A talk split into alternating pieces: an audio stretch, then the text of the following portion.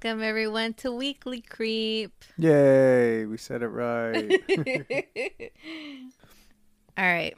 So this week is my week. And today's topic is sleep paralysis. Have you ever had sleep paralysis? I have had sleep paralysis on multiple occasions. As a child, in one specific bed in the house where I grew up for years, anytime I slept there, particularly during the day, I'd have sleep paralysis. But I didn't see any of the gnarly shit. I just couldn't move other than my eyes. And then as an adult, um, only once or twice, but again, I never saw anything except for once when I was like, had a really heavy weekend of drinking and I was just hallucinating. I, I think like I had the shakes and all that. Oh, okay. Well, I've had sleep paralysis uh, a few times. And when I was researching this topic, they came back to my head like the instances that I had. And the more I thought about it, the more I realized, fuck, I was really fucking scared. It's really fucking scary. Oh yeah, it's horrible. Yeah, I uh, remember there was a few times where I was asleep having these dreams where I couldn't wake myself up and also times where I would be paralyzed and I would see things in my room and my mom would have to come in to wake me up because she said that I was screaming with my mouth closed. Oh yeah, I've had that before. Like the mm. yeah, yeah, it's horrible. Yeah, it sucks because like you're trying to formulate words, but you just can't. You know, like sometimes I would try to cry out for my parents, and I just couldn't because my mouth would be closed.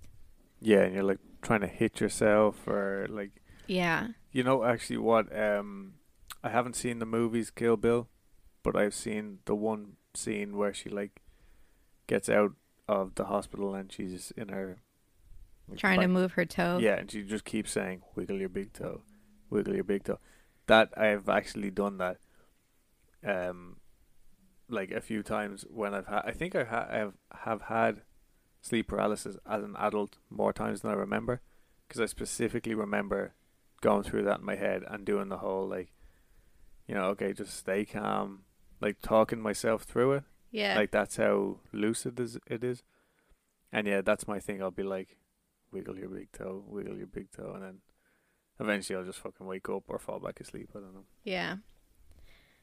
All right. So, sleep paralysis. When I first researched, decided to research this topic, first of all, I, I decided to research this topic because one of our listeners has suggested it. She said she'd really wanted to hear our opinion about um, the topic. And so I said, okay, well, let's give the listeners what they want. Yep, absolutely. We are here to please you. That's weird. right then. Um, so as I mentioned before, um, I went in there. I I went into this thinking that you know, all right, I'm gonna get the definition of sleep paralysis, uh, maybe some stories, um, maybe like find the different sleep paralysis demons, what they're called, and you know, that's it. You know, get it wrapped up in a pretty bow and present it to you. But the more I dug into this topic, the more questions I had, and it turned into a big thing for me, you know? Right on.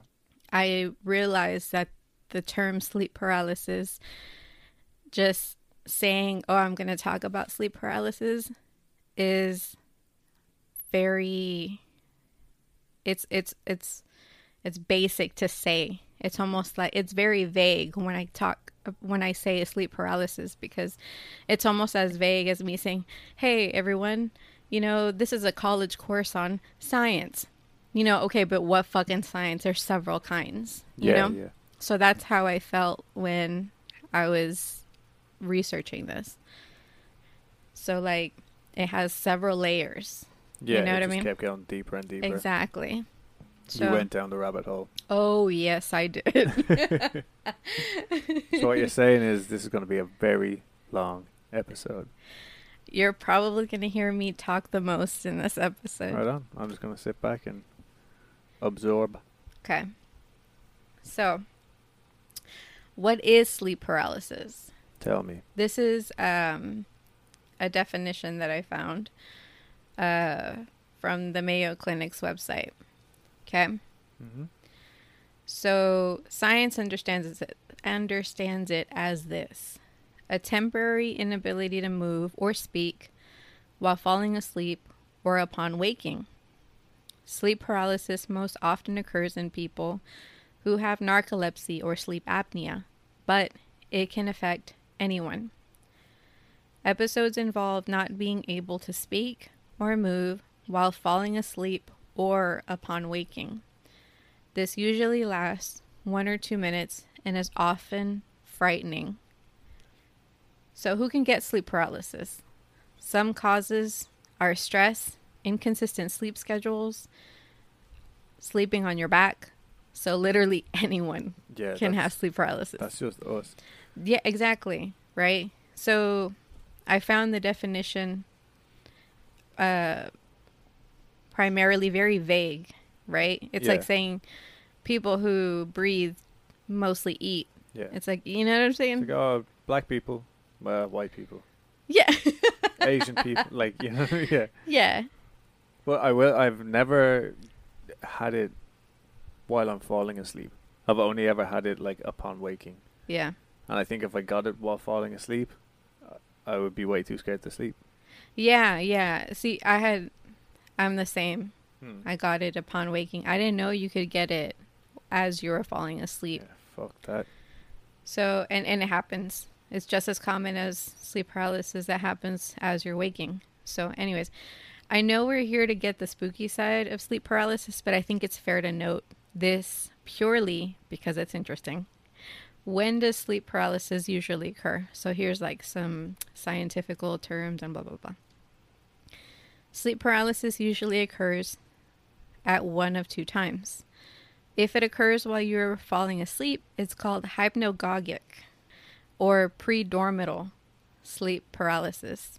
If it happens as you're waking up, it's called hypnopompic or postdormital sleep paralysis. Hypnopompic. Yeah. I'm gonna try and use that in a sentence. What happens with hypnagogic sleep paralysis? I hope I'm pronouncing that right. It sounds just it's it it's spelled just as awkwardly as I'm saying it. As you fall asleep, your body slowly relaxes. Usually you become less aware.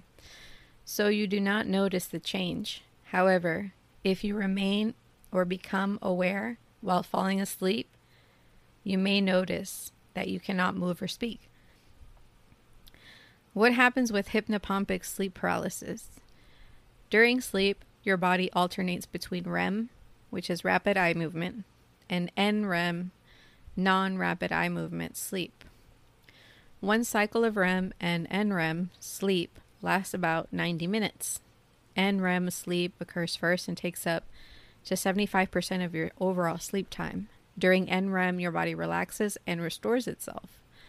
At the end of NREM, your sleep shifts to REM. Your eyes move quickly and dreams occur, but the rest of your body remains relaxed. Your muscles are turned off.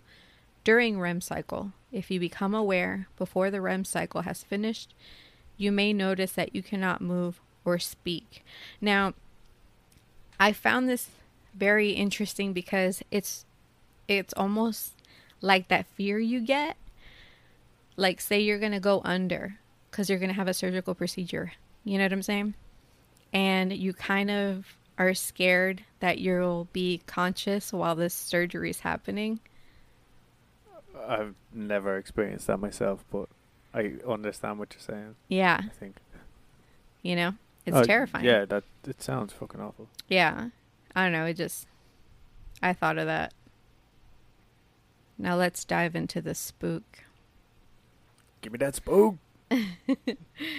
I want to start with the sleep paralysis encounters from around the world first to see if there's a link between someone's culture and what they see during sleep paralysis, or maybe if it's maybe it's purely based on what the individual defines as terrifying. Or maybe there are sleep demons that visit us all on a global scale. So that was my, you know, question. Yeah. So let me show you my findings. Please do. I found an article on ncbi.com about a sleep paralysis demon called the Pisadeira, who is described as a crone with long fingernails, who lurks on roofs at night in order to trample on the chest of those who sleep. That. But it so would that be similar to like the old hag? Or is that a set? Do you want me to not say that? I'll get there. Have people said that they've seen this thing? Like obviously they've they're saying that they woke up to feel something on their chest, but before sleep, like have they seen it lurking around on rooftops and shit like that? Some people who have sleep paralysis have mentioned that they see certain things when they're awake and when they're asleep and sometimes it's the same demon that you know what you know what we're going to define as demon. We're just going to call it a demon or creature or whatever it is. But like in their everyday life, like just walking around. Some do. Okay, okay. Some do. Uh-huh.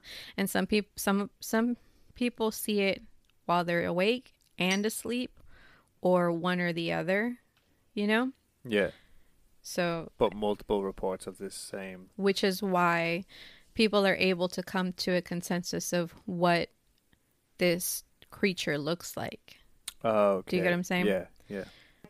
Luis da Camara Cascudo, a renowned flo- folklorist born in Brazil, as further further details to the physical description of Pisadeira as gaunt, having unkempt hair, and gender fluid, meaning it can appear as female to some and male to others. Okay, so that could be like multiple. Yeah, because I mean, if it's a dude, uh, dudes can have long hair and long nails. No, I I understand. I mean, though, it's like it's not like it's this one entity. It's like almost a species of We'll things. get, we'll get there. Okay, It could be. That's that's theory. possibility. Okay, yeah, so it we'll touch on that as we go further down the rabbit hole. Basically, Pisadeira is the nightmare personified. He also uses etymological references in other languages to further describe this demon. The word nightmare in Portuguese is pesadelo, which is derived from peso or pesado, which means heavy, which is interesting because there are stories of people seeing demons who sit on them to restrict their breathing, like in the countryside of Brazil. Hmm. Yeah. And in Spanish, nightmare is pesadilla. So, uh, yeah, peso, peso means like heavy. okay, Yeah. So, for the same reason, you know? that's gross. There's a saying in Mexico for sleep paralysis. It's called, uh, it's called like se te sube, se te sube el muerto, which basically means that there's a dead corpse lying on you Ugh. because you can't move. Right, right. It's like it's there's something holding you down rather than you not being okay. Yeah.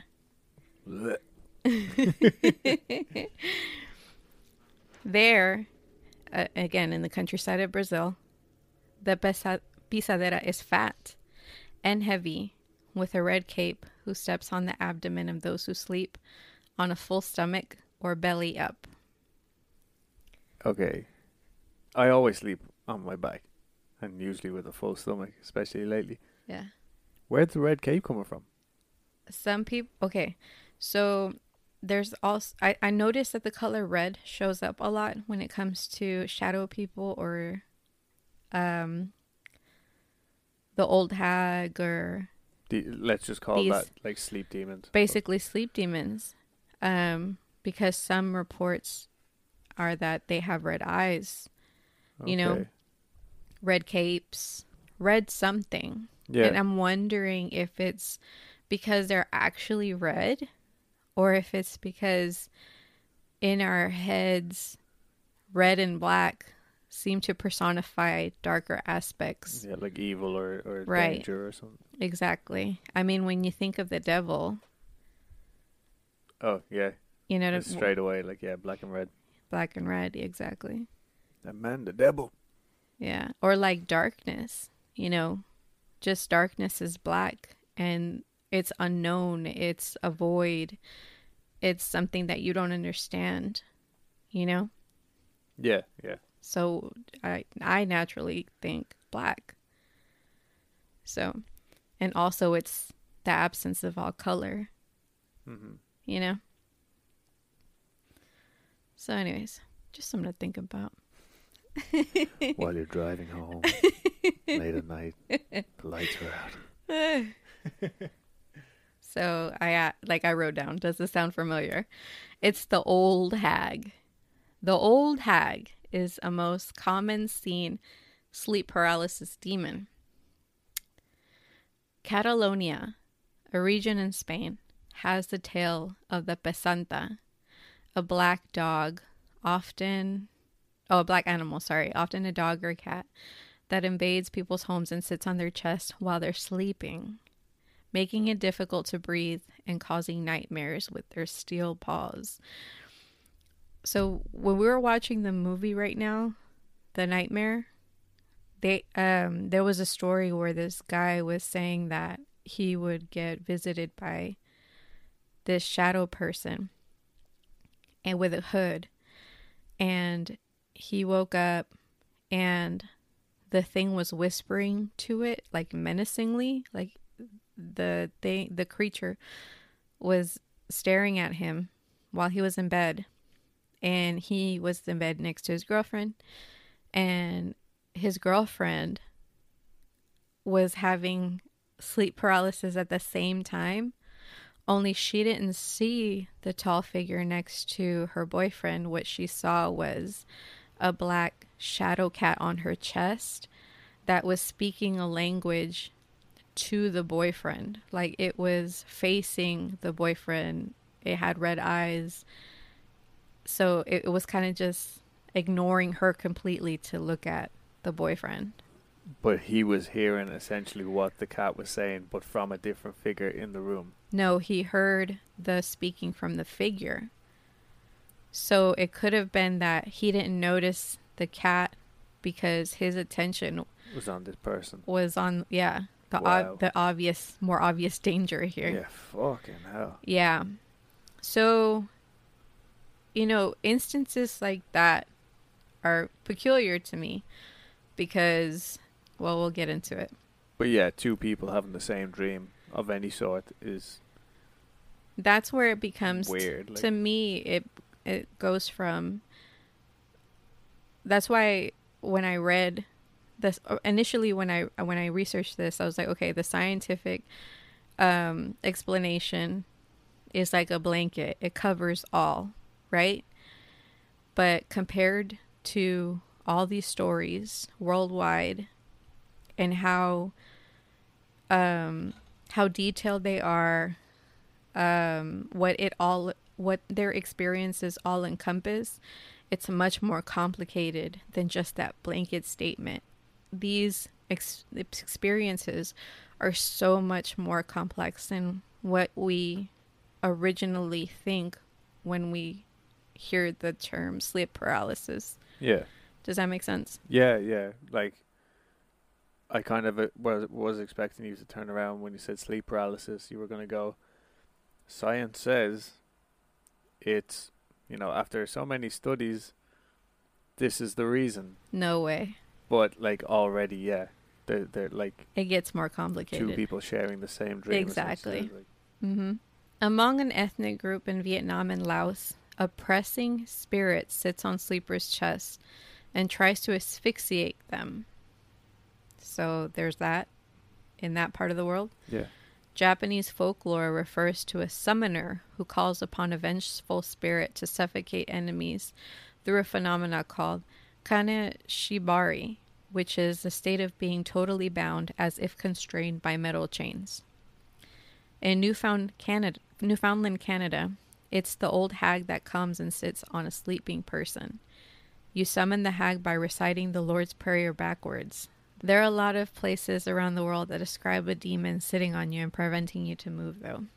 So I get what I'm trying to say is there's always a fucking creature coming out the woodworks as you're awake and sleep and sleeping at the same time that sits on you. Yeah, and what I like about these kind of stories is that so many diverse groups Yes.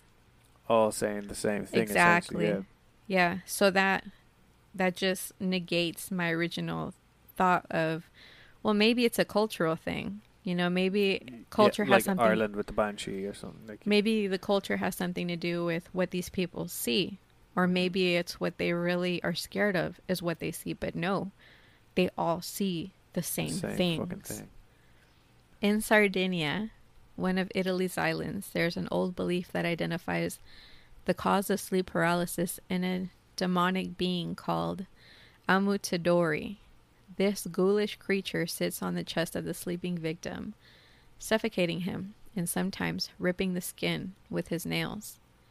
It's also it's also believed in some parts of the island that this demon wears seven red, red caps on his head. If the victims resist the pain and succeeds to steal one of the caps, he will soon find a hidden treasure as a reward. Seven hats. But they're red Seven. is my thing. oh, sorry. Yeah. You're focusing on the wrong thing. I was just like, "Oh, what greedy bastard needs seven hats? How big is his fucking head? In Moroccan culture, sleep paralysis is known as bu ratat, which means a demon that presses and covers the sleeper's body so they cannot move or speak. In Swahili speaking areas of Southeast Africa, it's known as jinamizi or strangled by jinn, which refers to a creature sitting on one's chest, make it di- making it difficult for him to breathe. It's attributed to result from a person sleeping on his back. Most people also recall being strangled by this creature. In Arab culture, sleep paralysis is often referred to jathum, literally means what sits heavily on something. In folklore across Arab countries, the jathum is believed to be a shaitan or ifrit sitting on top of the person, or it's also choking them. Um, it's said that it can be prevented by sleeping on your right side and reading the throne verse in the Quran. In Turkish culture, sleep paralysis is known as karabasin, the deep pre- the dark presser.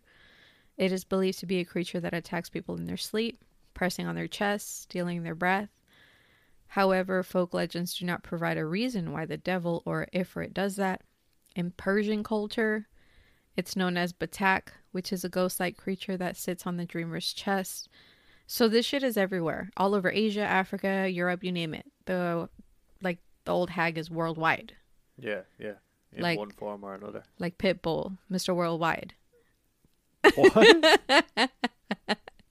You don't know who Pitbull is? no? he's like he's like a Puerto Rican rapper. He calls himself Mr. Worldwide.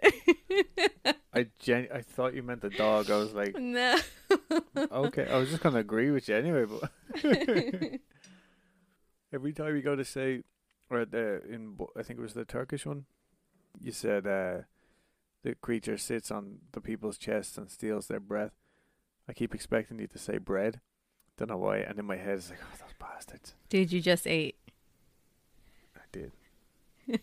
Had some cake in the kitchen too. Oh fuck yeah, we have cake. I forgot about that. It was my dad's birthday the other day. Yep. That cake slaps. All right. So I, I wrote, but is it always the hag? Others have reported seeing the rake from Creepypasta. The way the rake is described kind of sounds like the old hag, though. Just really skinny with claws and shit. Other times the rake is described as a dog, like in Spain. Remember, I told you that they have this thing Yeah. called the pesanta. Hmm. You see the connection here? Basically, whatever is real fucking skinny has four limbs and some fucking claws.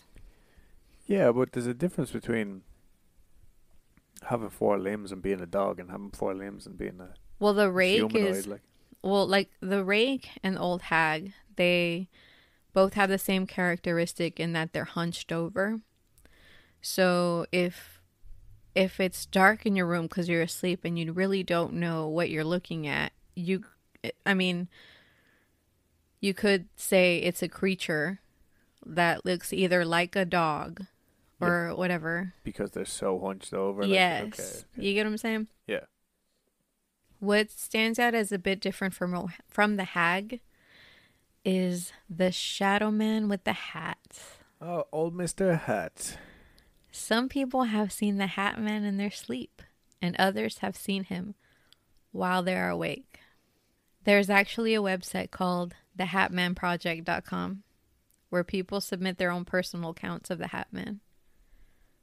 I want to talk about what I think of these demons personally first. I think there are demons or creatures that we don't understand that have their own environments, ways of eating, existing, and moving. Maybe this is a species of creatures that visit us in our sleep and feeds off our fear. I don't think it's just one old hag visiting everyone around the world simultaneously. If it were, then we would be dealing with something grand like the universe, in which case its existence would be undeniable and more in your face, you know? Just like the Hat Man. Also, I think the old hag and the man with the hat are different species from each other. I found this article on otherworldlyoracle.com that puts it in words better. It can apply to the old hag as well. Oh, okay, okay. So he writes, because this is a guy's blog. Okay. Check it out, otherworldlyoracle.com. The multiple appearances of the Hat Man, while seemingly very similar, isn't exactly the same. The Hat Man wears different outfits, different hats, and appears in different places all over the world. If the Hat Man is Satan, that means Satan is omnipresent and omnipotent, which again, I don't buy. Could there be a Satan? Yes, but the idea that he has the same level of power as quote unquote Almighty God is beyond logic and beyond what churches teach. Secondly, if the Hat Man, aka Satan, was one being, why would he change outfits? It's like, hold my fedora for me, Beelzebub. I must change into my cape and top hat now. This victim is a fancy one, so I need to impress him. yeah. This is pop punk Hat Man. Doubtful. Furthermore, if Satan does exist, why would he be wasting time on little people all over the world? If anything, he'd be showing himself to the higher ups, like politicians, royalty, and the richest people in the world, not Bob the plumber from down the street. the Hat Man isn't one finite being, there are multiple Hat Men. Whether these were men who dressed in a certain fashion when they died and now carry that over into the afterlife is yet to be determined but makes more sense to me than an all powerful being who enjoys changing outfits from one victim to the next. And again, why would Satan be wasting his time on any Tom, Dick, or Harry instead of going after bigger fish to exact his plan on destroying the world and humankind? You know? hmm My experience with shadow people is connected directly to my bouts of sleep paralysis. I'm also an astral project astral traveler and lucid dreamer. So my take is astral beings and low-level entities will feed on your energy while your soul is out traveling in the beyond at night. This is why you see them when you're in that hypnagogic state. You basically catch them feeding on your body's energy as your astral body is re entering your physical body. That's a very interesting theory. It's a lot like that movie, um, Insidious. Remember when he tried to astral project to go into the. Yeah, The and other all world. the other thing. Oh, they were looking for his uh, to use his vessel, kind of thing. Yeah. Right, right. But that's my thing, though. Like, I completely agree with that. You know, it makes a lot of sense. But like I said, like, what he thinks about the Hat Man can be applied to the old hag. Yeah. There could be several of these old hags It's just a species. But yeah, it's just it's just a type of entity, like Right. This writer mentions shadow people, which got me thinking. Is the hat man or hat men different from shadow people? Or are they the same thing with similar origins and intentions? This question brings me to thehatmanproject.com. Tim Brown, the guy who owns the site, wrote that he's seen the Hat Man with a crew of shadow people. Yeah, I remember hearing a story similar to this before. It's like, you think there's different tiers of Yes. like the strength? Or, okay, yes. okay. On ranker.com, uh, Maggie McClellan, she's a writer, writes about different classes of shadow people with different purposes. Right? So get ready. Okay. Yes, there are different kinds. There are shadow people who attack you while you sleep. There's also red eyed shadow people. She writes People who claim to have encountered the red eyed shadow people. Their gaze causes unadulterated terror, and the more terrified the victim becomes, the better. I have seen a red-eyed shadow person. Yeah? Yeah, Tell me more. scared the absolute shit out of me. So yeah, That's their intent, you know? no, to I, get a I rise out of you. completely understand. They're- Or, yeah, not you know what I mean. Yeah. Mumble, mumble, mumble. There's a hooded shadow figure who radiates hate. Basically, it's a shadow person that is wearing a hood and its presence is very malicious. Like you can get these vibes off like it just fucking Yeah. hates you. There is the Watchman shadow figure that just lurks and watches you but won't attack. That's nearly worse. Yeah. Another flavor of shadow people is misty shadow people that move like smoke. They're seemingly intelligent and they are attracted to negative people and places. They're like um not clearly as defined as Yeah, the yeah. others. Yeah, and they Um, move a fluid like. So when she says the Watcher or the Watchman that he can't attack, do the other ones have a reputation of actively harassing their Yes. victims? Or okay, how? By choking or pressing on them. Oh, so they are I'm the saying? okay, yeah, yeah, yeah. Yeah. Kedlinen also included an elusive type of shadow person that will vanish when noticed. She writes, Though most type of shadow people are known to stare incessantly, there's one type that prefers to snoop unnoticed. The elusive shadow people prefer to peek around corners and blend in with the shadows. If noticed, they will disappear immediately. Like the benevolent shadow people, who make their observations more obvious, these elusive shadows don't incite any negative feelings, but some people believe that they serve as scouts for more malicious entities. Others, though, feel that they are just playful and curious. Chew Yeah. on that. Yeah, like in my experiences, I haven't personally seen any of these or anything, but I I get that whole trickster um entity, I guess. That whole trickster entity in terms of like they're just out to to poke fun and to confuse people and it just raises the level of fear and anxiety in- a place in general. Yeah. Yeah. she also writes that there are shadow people that want company from humans and others that just show up and don't want to interact with people. They're even shadow cats. Now, here's a question What if shadow people are actually just spirits, but to the people who see them, they look like shadows? All these different kinds of classes just sound like different kinds of ghosts to me, or spirits, or whatever you prefer to call them. They also kind of sound like jinn. Jin, yeah. hmm Because if there's if there's a there's shadow people or ghosts that just mind their own business, you know, that they they all could be of the same ilk. We don't know It could be any or all of them. Like, exactly. yeah, like maybe this is just the frequency they're coming through on, and this is how we're seeing them. Yeah.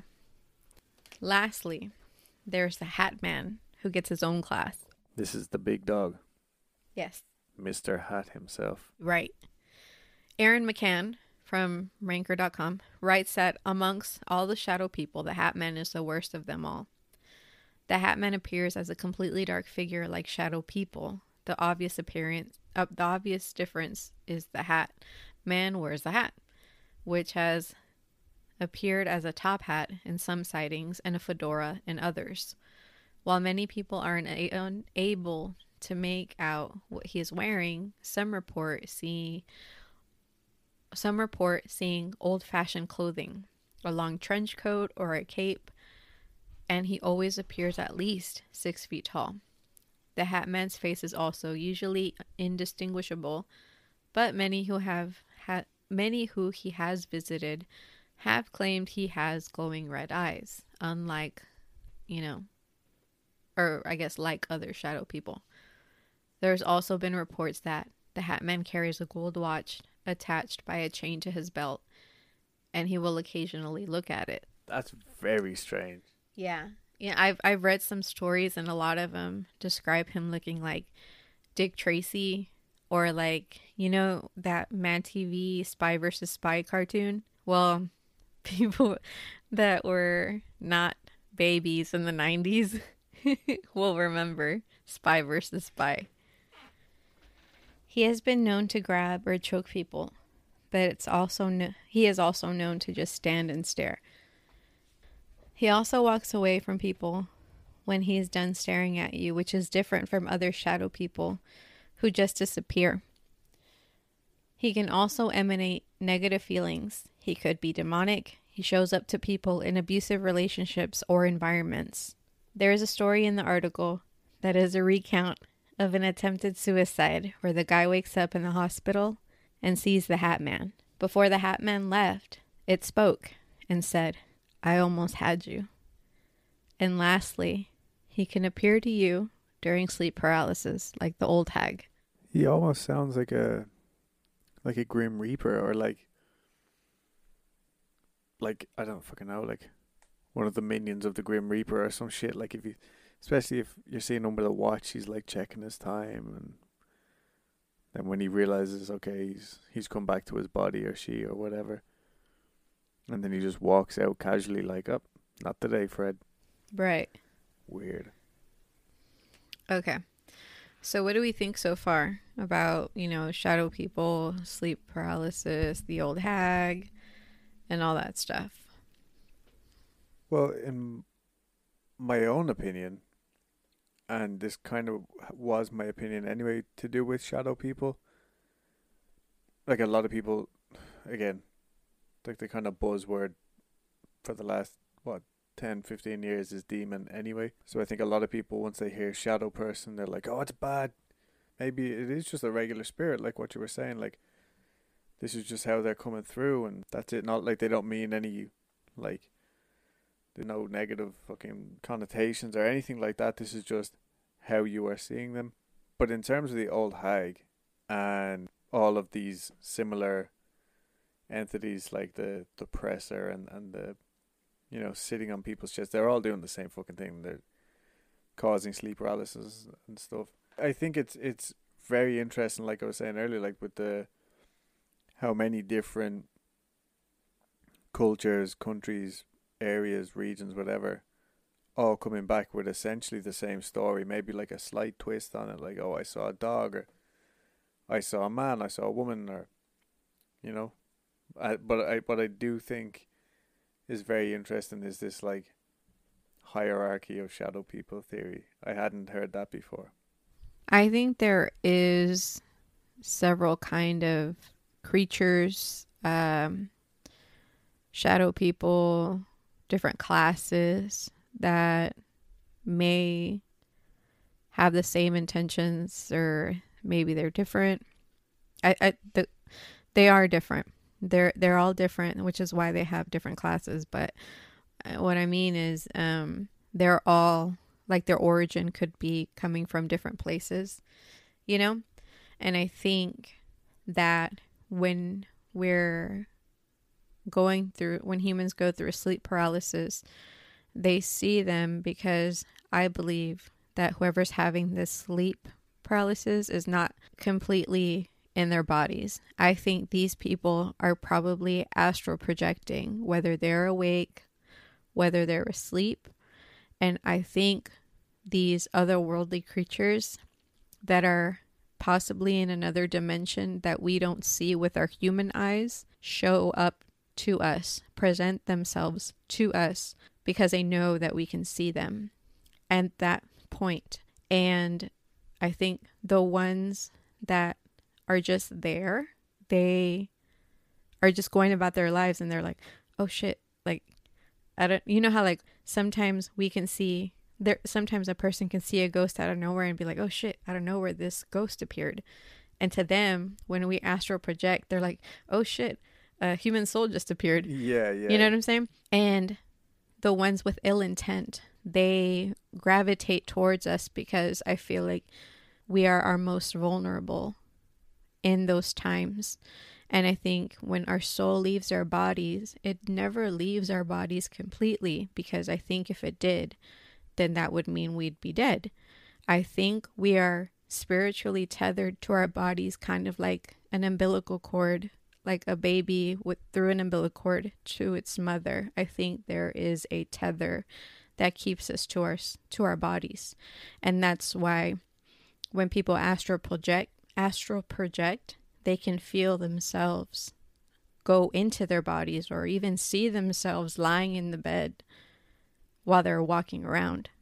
Yeah, so it's almost like sleep paralysis is say your soul slipping back into your skin and I think there's a correlation between astral projecting and lucid dreaming.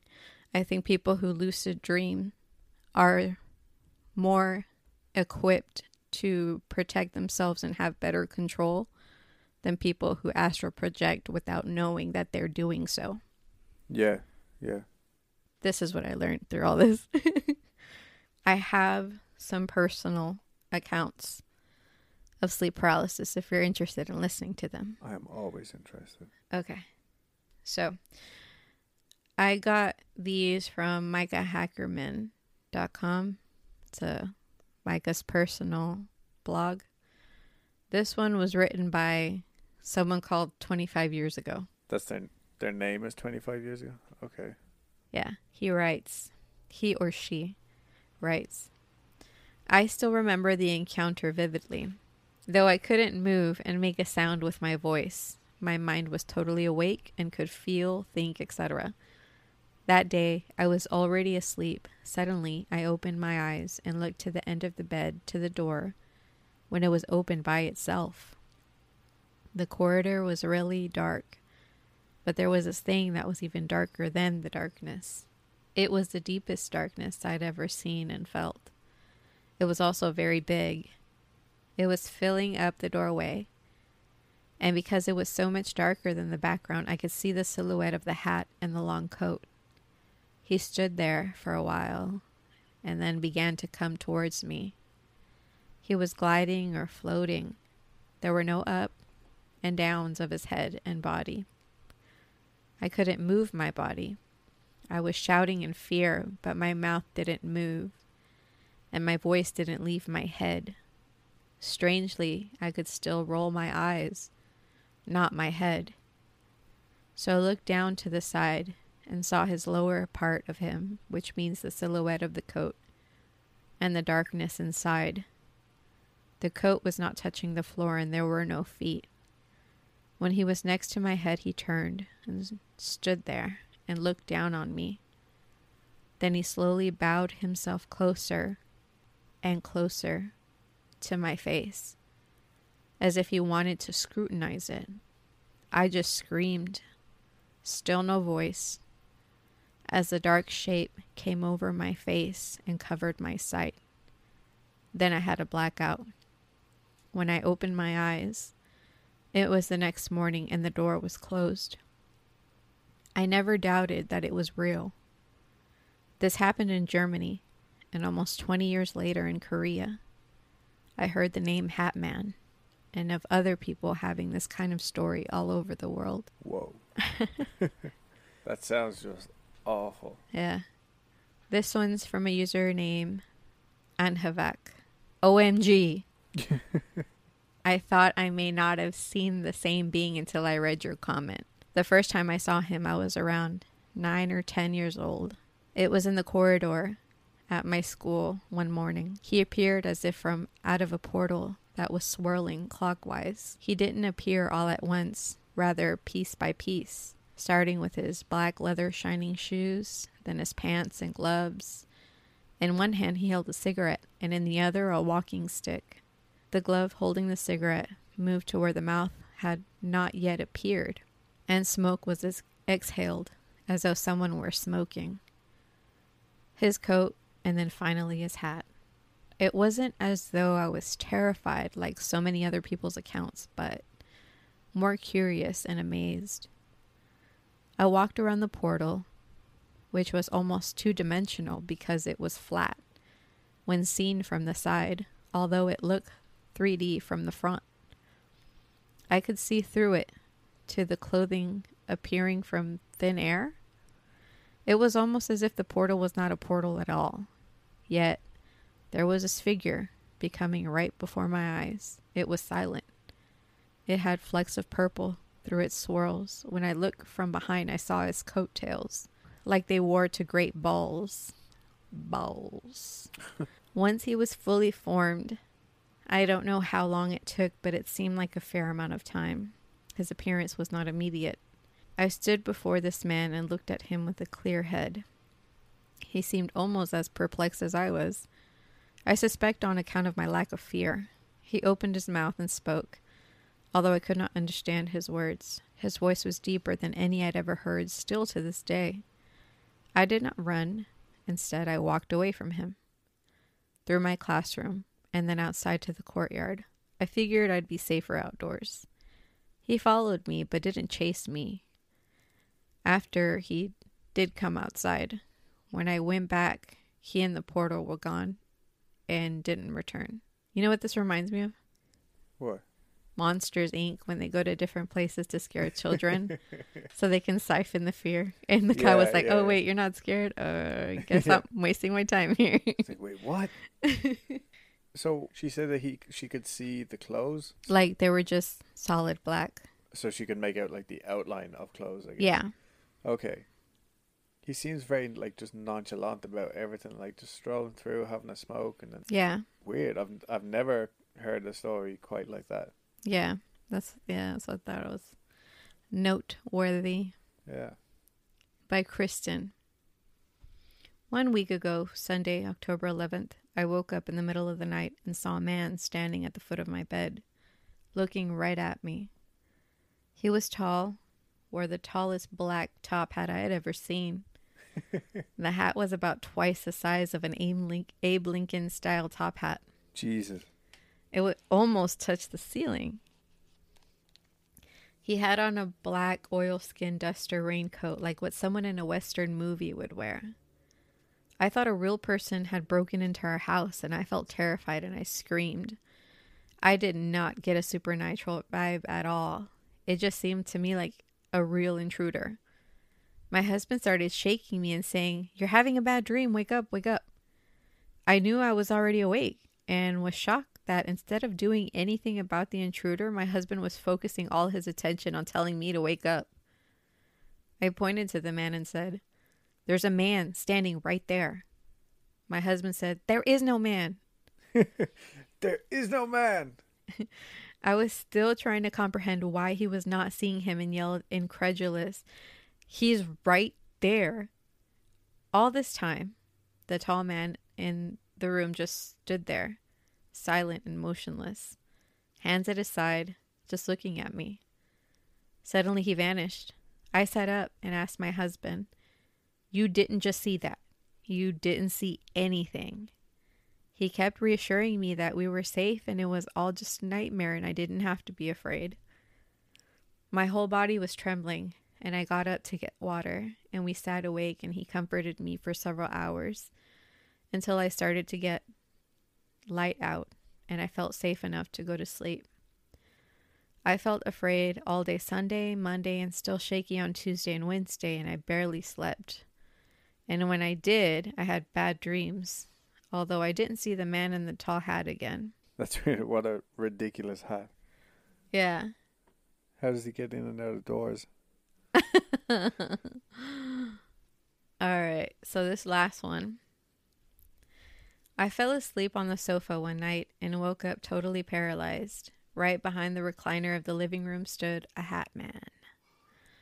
All I saw was a black shadow, no facial features. My heart was racing, and I tried to move or scream for my son, but couldn't do either. I have never been so petrified in my life as I thought I would it was someone in my house. The strange thing is just when I thought I was going to have a heart attack from fear, and knowing I couldn't get away from it, it said to me telepathically, I'm not going to hurt you. I'm just going to watch you. Yeah. At that point, I just closed my eyes because I felt like I couldn't stop this thing if it was going to do something. Next thing I know, it was morning. I have not seen it again. That was my first experience with sleep paralysis or the Hat Man. That's disgusting. Yeah. What a pervert. So, in summation, I think sleep paralysis is supernatural and paranormal. Supernatural in that it's a very human thing to experience, like breathing, but the super part is that it's a powerful experience, you know, like it's it's otherworldly type thing, you know? Yeah. Kind of like Superman's strength is o- otherworldly, like larger than everyday life, and definitely paranormal in the things we see when we're in that state. The creatures that show up that feed on our fear and stuff like that, you know? I don't know if I'm over explaining, but you know what I'm saying? Yeah, no, I, I do get you. Like that for me, the the just the amount of people experiencing the same thing is what. Yeah. So the sources that I did not mention were Live Science and Bustle. And that's my story, and I'm sticking to it. cool. Okay, so a little disclaimer for the start of my story. It's not exactly true crime or paranormal. It's more just a profile of this man's strange life. Life that I found peculiar. There's a little bit of conspiracy, a little bit of paranormal, and there is possibly a little bit of true crime. That's why I found it interesting. So here you go. Tell me a story. So, you know how much I love priests Yeah. and how much priests love me. Yeah. This is a story about a priest. You could say they love you deeply. So deep. Hold on, I need to turn, flip this around. So, yes, a lovely story about a priest. My sources this week are the Irish Times, Wikipedia, Coast to Coast, and a documentary called Hostage to the Devil.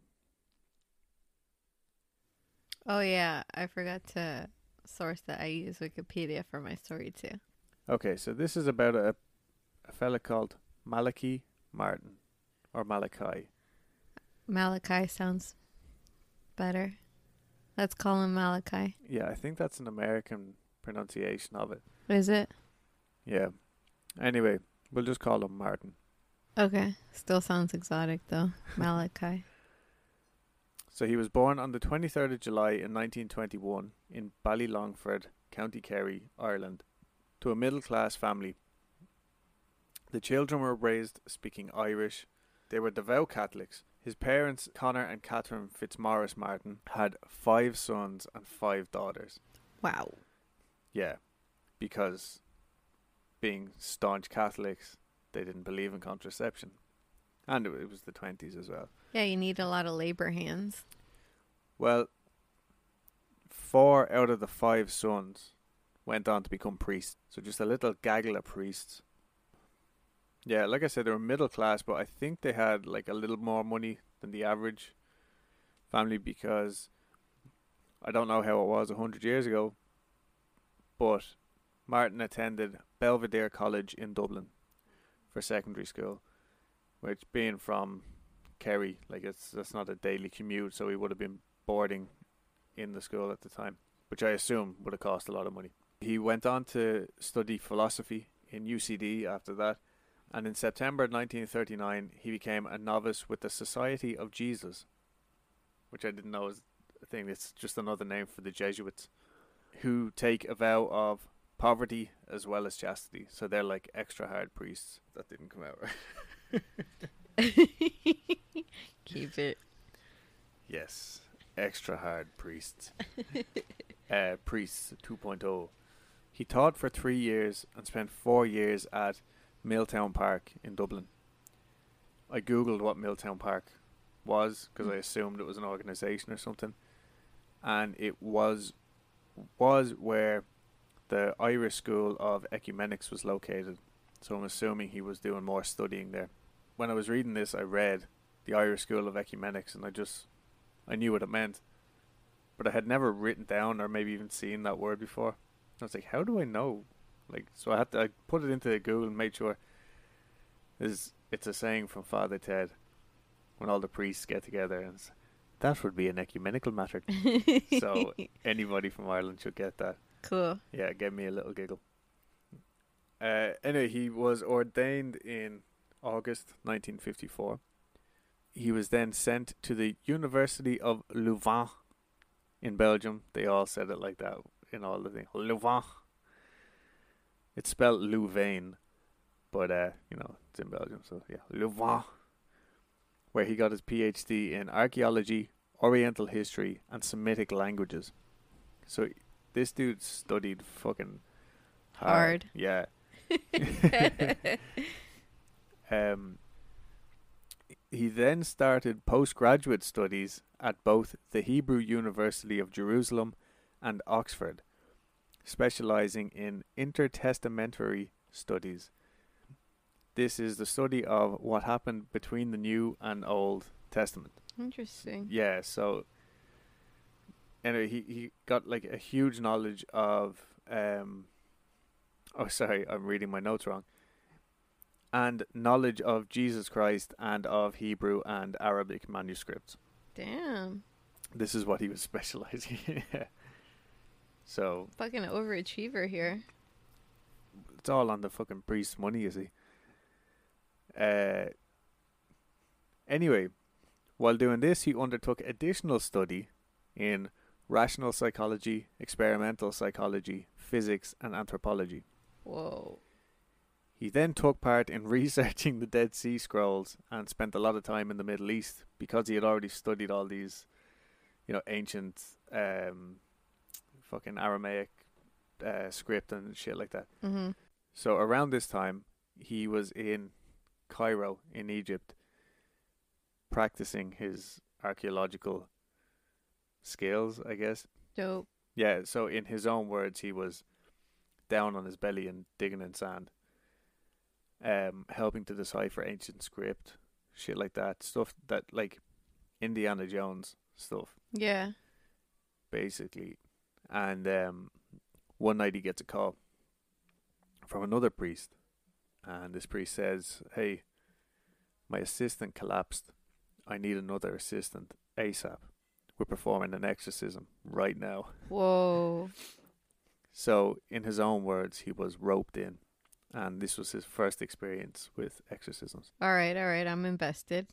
Go on. Yeah, this doesn't go into like mad, uh, gruesome details on any specific exorcisms. This is just kind of a little mini biographical piece about the man himself because you'll you'll find out why. 'Kay. Okay, Okay, so 1958, he became a private secretary to Cardinal Augustin Bea, S.J. If that's how you say any of that, I don't fucking know. But this dude worked directly for the Pope. So this brought Father Martin in direct contact with Pope Paul VI. Mm-hmm. I had never heard of Pope Paul before. Never really looked into any of the popes. I know John Paul and I know uh, that evil looking one. Remember the German one? Oh. Benedict? Yeah. Yeah. Wasn't he like the more progressive one? I don't know. They're all just a bunch of pedophiles. Oh, okay. Anyway, so he spent the next six years at the Vatican where he became a professor and also worked as a translator, as well as being the assistant to this dude. And just, he kept busy. Right. He also went on um, a pilgrimage back to Jerusalem with the Pope. Now, this made it out to be like a very intimate affair, but I'm sure there was fucking thousands of them, all from the Vatican, that went. So while he was living in the Vatican, a thing called the Second Vatican Council mm-hmm. began. Um, began in 1962 and ended in 1965. So he basically saw the run of the whole thing, like the, the, the this whole thing was happening while he was there, and this was the modernization of the Catholic Church. I'm using that term very loosely. This was the modernization from like the birth of Jesus till Yeah. 1962 years later. And compared to what we have today, it's still not very, Yeah. you know, modern. Yeah. But what I did think was funny was other names for the Second Vatican Council were Vatican II or V2. Oh no shit. yeah. no shit. They sound like action movies. Yeah, this is what I was saying. this is hilarious. But while Father Martin was there, he says that he saw a lot of shit that he didn't like. Uh huh. Now I was thinking, all right, like you know, I'm kind of in this guy's pocket at this stage. Like I like what's going on, Yeah. and he was supposed to be like this liberal priest, like you know, fairly forward-thinking dude. Yeah. But apparently, then during V two, the Jesuit order um became too liberal for his liking, Uh huh. and they started talking about absurd things like abortion and contraception, and he just didn't think that was right. Very upset. Yeah, cause I didn't find this out until the very end. Uh. we have another ways to go. But another thing that he um, later claimed in like the 80s or something, he says that during this Second Vatican Council, there was a huge amount of Satanism going on in the Vatican at the time. In the Vatican? In the Vatican. Via, or like, as in the Pope and his cardinals and all these high up bishops and who, like all they're all beating Satanists? Yeah, now, our version of Satanism, of Satanism is the- different. I, yeah. yeah, when you say that there there's Satanism going on, I, I'm thinking I, I'm thinking devil worshipping, not what actual Satanism is about. Yeah, so it it's something in between, Oh, Basically. From what I can gather. As I'm reading this, I'm like, yo, this dude is fucking like he knows his shit. yeah, And then a few minutes later, I'm watching this fucking interview, and he's saying, well, people are out there. Uh, and and they're they're they're taking their contraceptives and and, and, and basically that is uh, they they they become lu- lu- Luciferians. what a Yeah, twat. yeah. All right, keep going. But this does sound pretty fucking metal. It's a black mass called the enthronement of the fallen archangel Lucifer. Whoa. Yeah. So apparently this was uh, Pope Paul himself performed this like fucking weird Black black, mass. mass. Yeah. Dope. Again, I didn't get like too deep into it because he didn't. He's written books about it. Yeah. So and I will go on to get the books eventually, but basically there was just a lot of shit going on in the Vatican at this time. It goes down in the Vatican. Yeah. So not only are they, you know, playing with their little children that they all keep as pets, Yeah. they are also actively summoning the devil, supposedly. I, I heard that there's that they have texts like the they have what they deem the official way of how to summon the devil himself. Oh yeah, like there's a lot of like dark magic shit going on in there. That's like I had to stop myself from reading so much shit earlier on because I was just like, "Oh my god!" like it's all here. I found the answers. Um, no, but interestingly enough, Pope Paul the Sixth. This is a, a direct quote from him. I don't know. How do you think a pope sounds? Old Old. with really a uh, like a he has a dry mouth and he has dry throat probably Italian too. and something like he probably sounds like he has a really fat tongue Yeah. or something. I don't know. So like, yeah, there's a lot of mouth sounds. It is as if from some mysterious crack. oh, it is not mysterious. From some crack the smoke of Satan has entered the temple of God. Our fucking listeners are gonna have at it. Like they're gonna they're gonna be so pissed because they're gonna be like, it's in my ear. Yeah, I can't they're understand. gonna be listening with headphones. Enjoy. So, just in case that sounds fucking dumb, it is as if from some mysterious crack. No, it is not mysterious. From some crack, the smoke of Satan has entered the temple of God. What's so funny about that? Say it again. It is as if from some mysterious crack. No, it is not mysterious. From some crack, the smoke of Satan has entered the temple of God. that is a serious quote. He's say, you know, it's like the f- this is all about the fall of the Catholic Empire and all. All right, tell me more about this crack. Okay, so May 1965, Father Martin receives a provisional release from the Jesuit order as he wasn't too happy about how, how they were turning out, too liberal. And he also he so along with this he receives a dispensation from his vows of poverty and obedience, but would remain a lay priest.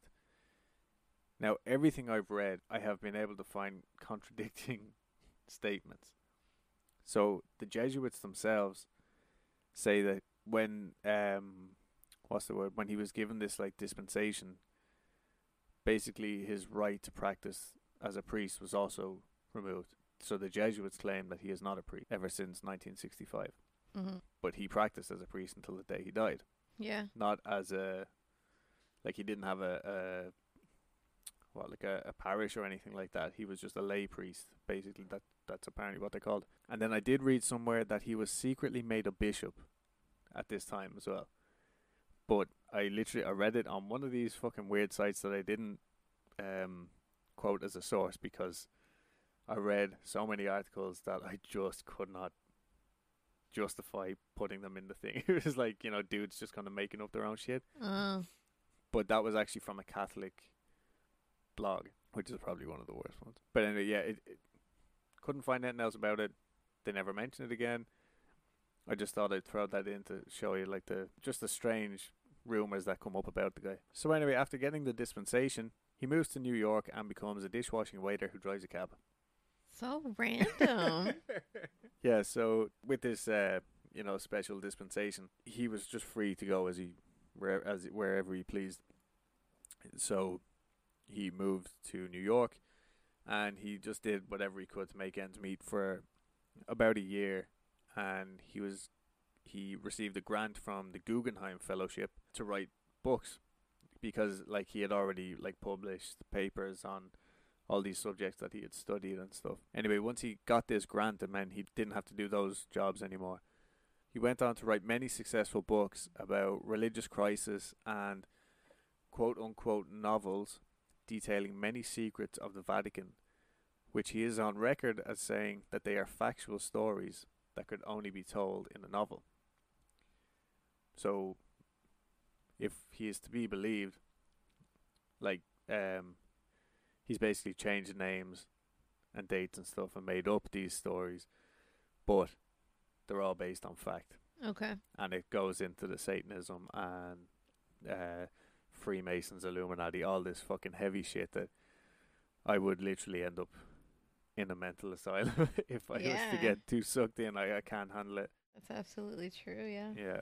But anyway, his most popular book was the 1976 Hostage to the Devil The Possession and Exorcism of Five Living Americans. Now, at the time, The Exorcist itself, the movie, had just come out in 1971. Mhm.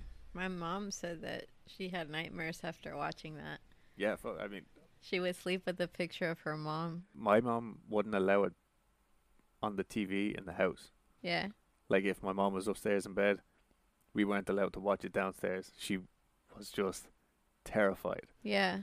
and that was what 30 years later but anyway the the author of the exorcist felt that he kind of had the rights to that genre like he had made this groundbreaking movie like this is a whole new um Kind of horror movie. yeah like taking people away from the old like Frankenstein and stuff like that. Yeah. So he was like on the top of his fucking game.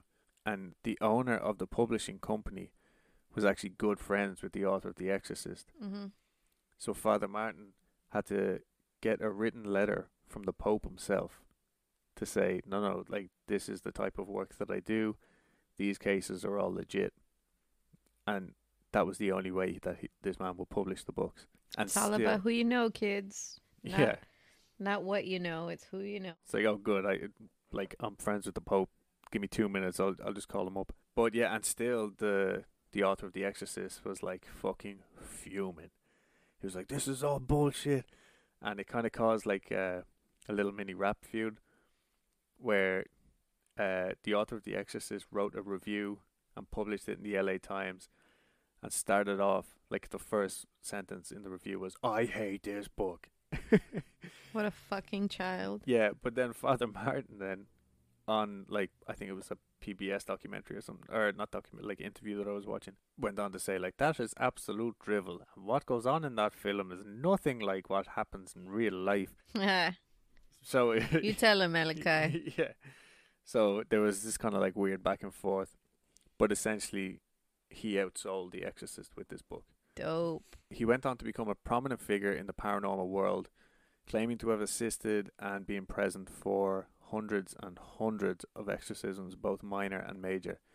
Now, his description of an exorcism could be anywhere from exorcising an alcoholic or someone with depression, or, you know, like very loose terms compared to what we are expecting after being brought up watching The Exorcist, The Exorcism of Emily Rose all these types of films. But he did work quite closely with Ed and Lorraine Warren. Now, I couldn't find any specific cases, but they did have him as a guest lecturer. You know, the way they used to teach uh, classes, I think it was in NYU, they used to get him in. So that's all the facts, or most of the facts anyway, that I have. After watching the documentary and reading like different, or watching different interviews and reading all the stuff, the impression that I got from him about him was that this dude is like Charles Manson. He is a cult leader, but without a cult.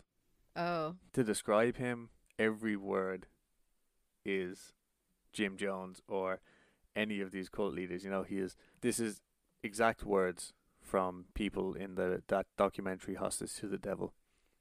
He was so charismatic, so charming, tantalizing, so confident, could make anyone feel special, like they're the only person in the room Yep, that's a cult leader. women and men both describing just this like raw sexual energy Yeah. Coming from this fucking priest. So yeah, he, apparently he had like a very crude sense of humor, and he was just basically everything that people weren't expecting a priest to be. He didn't wear his collar. He was He was like the cool guy. yeah, you know, Okay. and I think like his own morals were very loose, Mhm. but he also acted extremely holy, like holier than thou. And yeah, he would often tell like dirty jokes and make really inappropriate remarks and stuff like this. But people would just be like, "Oh, he's so funny," and Yeah, yeah. that was it. There's multiple reports from sleeping with married women. Whoa, Yeah, his like friends' wives, stuff that's like this. crazy. Yeah, and then his like let's call them followers were like straight away, no, no, no, no. I know Malachi, and he would never do that to nobody. and then this other dude's like, I mean, I didn't want to believe that he was in love with my wife, but after so many months, I just had to admit to myself that he is a liar and a cheater. yeah, yeah. You know, so it's like, and this is all just in this one documentary, and because what I was reading, all the like kind of profiles about him, which basically this is just a profile about the person. Yeah. They were fucking glowing reviews Mhm. or absolute fucking shitting all over him. But yeah, he seemed to use people until he had no more use for them, or basically they became too clingy or too possessive of him. All the conflicting reports, the Jesuits claiming that he wasn't even a priest anymore. The people in the in the documentary all seemed to be totally infatuated with him. Anything he said was gospel to them, like no pun intended.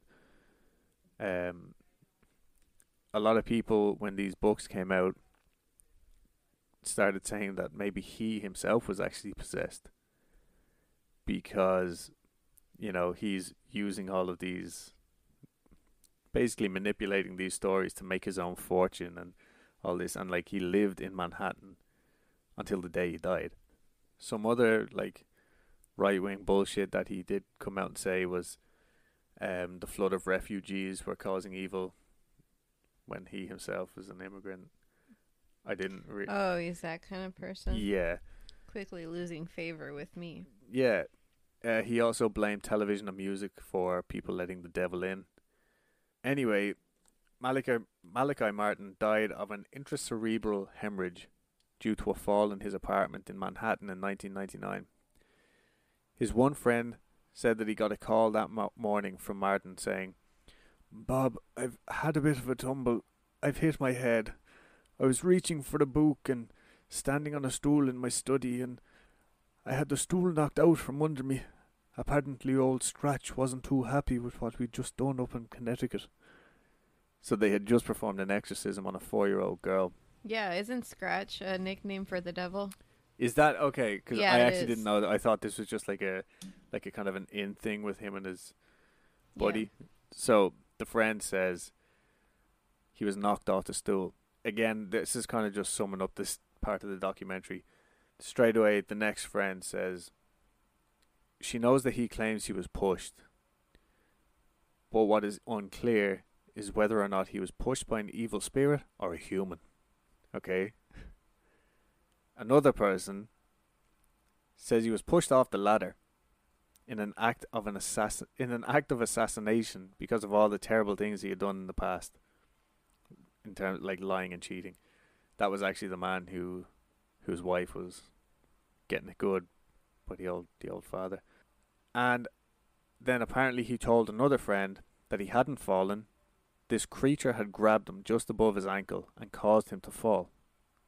But according to the first person that he called to say like come help me because this friend had a car.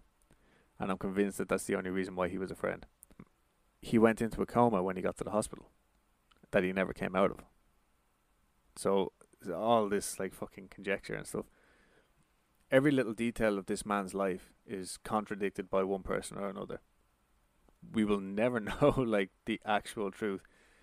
So was he this fantastic indiana jones demon fighting savior of humanity, or was he some hypocritical zealot whose only motives were fame and fortune and sex?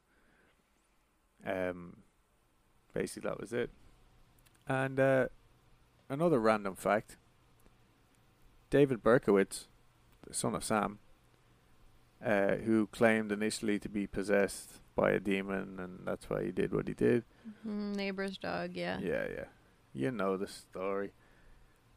Uh, he actually approached Father Martin to assist in writing his autobiography, No shit. which Martin declined. He's like, nah, dude, bad press. yeah. Um. But yeah. Anyway, at the end of the day, he died a seventy-eight-year-old man, falling off a stool in his apartment. Whether he was pushed by the devil himself, some assassin from the Vatican, or whether he just slipped and fell because he was seventy-eight. yeah. We will never know. But that's what it says in his obituary, so. anyway, we've got a story from one of our listeners, Crystal, um, who wants us to shout out her Instagram Okay. um, in case any of our other listeners have had similar stories. Uh, so it's Crystalline Rose, I think. So C H R I S T A L L E I N R O S E. And I'm, I hope I pronounced that properly. So she says, I've never shared this story with many people, but here it goes. Thank you for giving me a platform to share this. You're more than welcome. I've always been drawn to the paranormal, and the paranormal has always been drawn to me. Maybe it's because of my, because of its taboo nature with Christianity. My family is super Christian, so I was always warned to not entertain anything that considered that was considered paranormal. No psychics, Ouija boards, scary movies, seances, anything considered to be a part of the occult was extremely taboo. Even though I had my own experiences with the occult and had left the Christian faith, I was always very skeptical and always second guessing my experiences with the paranormal. Being the rebellious person I am, I have always sought out the things my Christian family told me not to entertain. Even though I've had really scary experiences in my life with the paranormal, nothing really deterred me from opening those doors. Every time I did something, or every time I did something I was told not to do, it gave me a rush. Even still, I have a very healthy skepticism and always question all of my experiences. I had a friend about six years ago. We are no longer friends because of the story I'm about to tell. Mm. Who would always be down to do weird, spooky stuff with me we would go to haunted places, go to psychics, but we never crossed the line into contacting spirits ourselves. He lived with his grandmother. Where they live is notorious for having been a working plantation, and unfortunately had sla- they had slaves on that plantation. According to the history of the area, the slaves are buried all around. My friend told me about the fact that his grandmother's house was haunted by a little girl. According to him and his grandmother, this little girl was very playful. She would make things move and would steal and hide things frequently. My friend asked me if I wanted to perform a seance to contact this little girl to see what was going on and if we could make contact at all. It gave me a lot of anxiety because this was one of the th- the big things that I was warned by my super Christian family not to do. I didn't care, so I said, "Okay, why the hell not? Nothing will happen and it'll just be for fun." So we get candles and we go into the room with the most alleged activity. No one was home at this time, otherwise, they would have probably thought we were totally nuts. My friend and I sat on the ground across from each other in front of the bed that was in the room and surrounded ourselves with candles. He also brought out some crystals. For protection, he said. He looks up on his phone how to perform a seance. He found some website and recited what they had wrote. It went something like, If there are any spirits who would like to speak with us, please come forward and do so. You have our permission. After he said that, we waited and nothing happened. We were laughing because we felt so stupid. We sat there for about ten minutes pondering our life choices when all of a sudden I felt a hot breath over my right shoulder, moving and tickling my hair. I froze and thought to myself, what the actual fuck? Then I heard this low guttural growl in that same ear. I stared at my friend, wide eyed and tears running down my face, chills all over my body, saying, do you hear that? Do you see my hair moving? As soon as I said that, the breathing and growling went over to him. We immediately blew out the candles, he closed out the seance, and we ran out of that room. We went outside to smoke a cigarette, and we were in shock of what just happened. I was so afraid, like I cannot even express to you how scared I was. I said I wanted to go home, so I did. I got home really late that night. I took a shower and crawled into bed. I couldn't sleep, so I put on my headphones and started watching YouTube, still afraid out of my mind. All of a sudden, I heard noises while I had my headphones on. I took one out of my ear and listened. There was a pounding on the other side of my wall. My brain couldn't really comprehend it, so I got up and listened closer. Something was in the other room banging on the wall. I went and checked the other room, and nothing was there. I started to panic. I tried to find any logical explanation for it, but it sounded so ominous and intentional. I had the epiphany that this spirit had followed me home. I crawled into my bed and pulled the sheets over my head, praying for the banging to stop so I could go to sleep. It eventually stopped about two hours later. I never got the whole pull, pulling your covers over your head thing. That makes me more afraid. Like, I, I need to at least be able to see. Mm-hmm. If that wasn't bad enough, I started to hear scratching on the walls and on the floor outside my bedroom. You know when you can see under the door like a shadow of someone standing there? That's what I saw standing at my door. I continued to hear the scratching. My heart was chaotically beating. I started to pray, God, please protect me. Finally, it all stopped and I could get some restless sleep. The next night, things got a lot worse. I had my light on so I wouldn't be scared and I had my TV on for some background noise. I tried to find something cheerful to watch to even out the fear I was feeling. All of a sudden, I heard this buzzing. I thought, that's weird. This bug was like flying at me, charging me. It landed on my water bottle, and it was the strangest fly I have ever seen.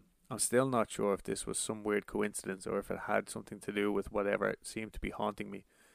I'm still unsure, but it would make sense with what came to follow days later.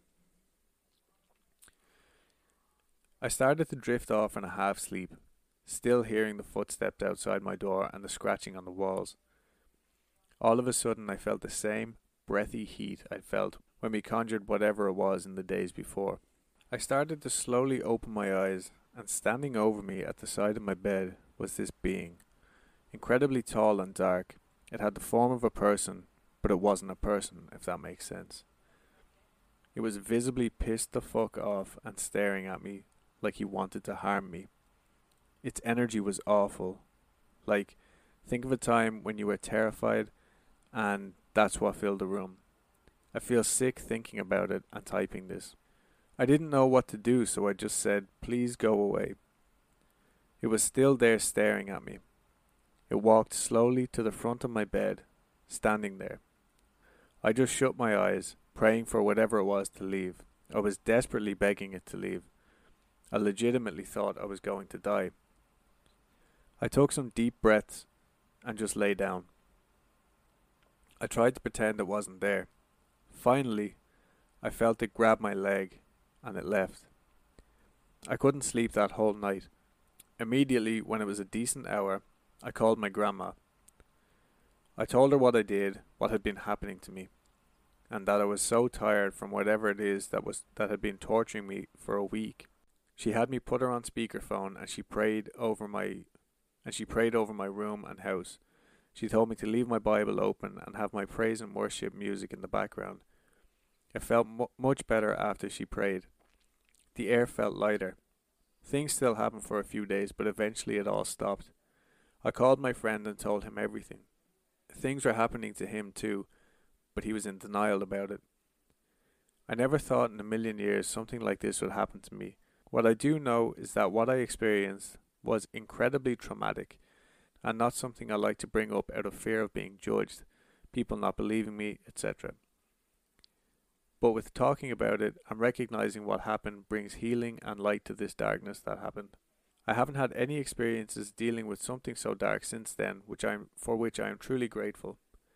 I did my best to shut all of those doors to the spirit.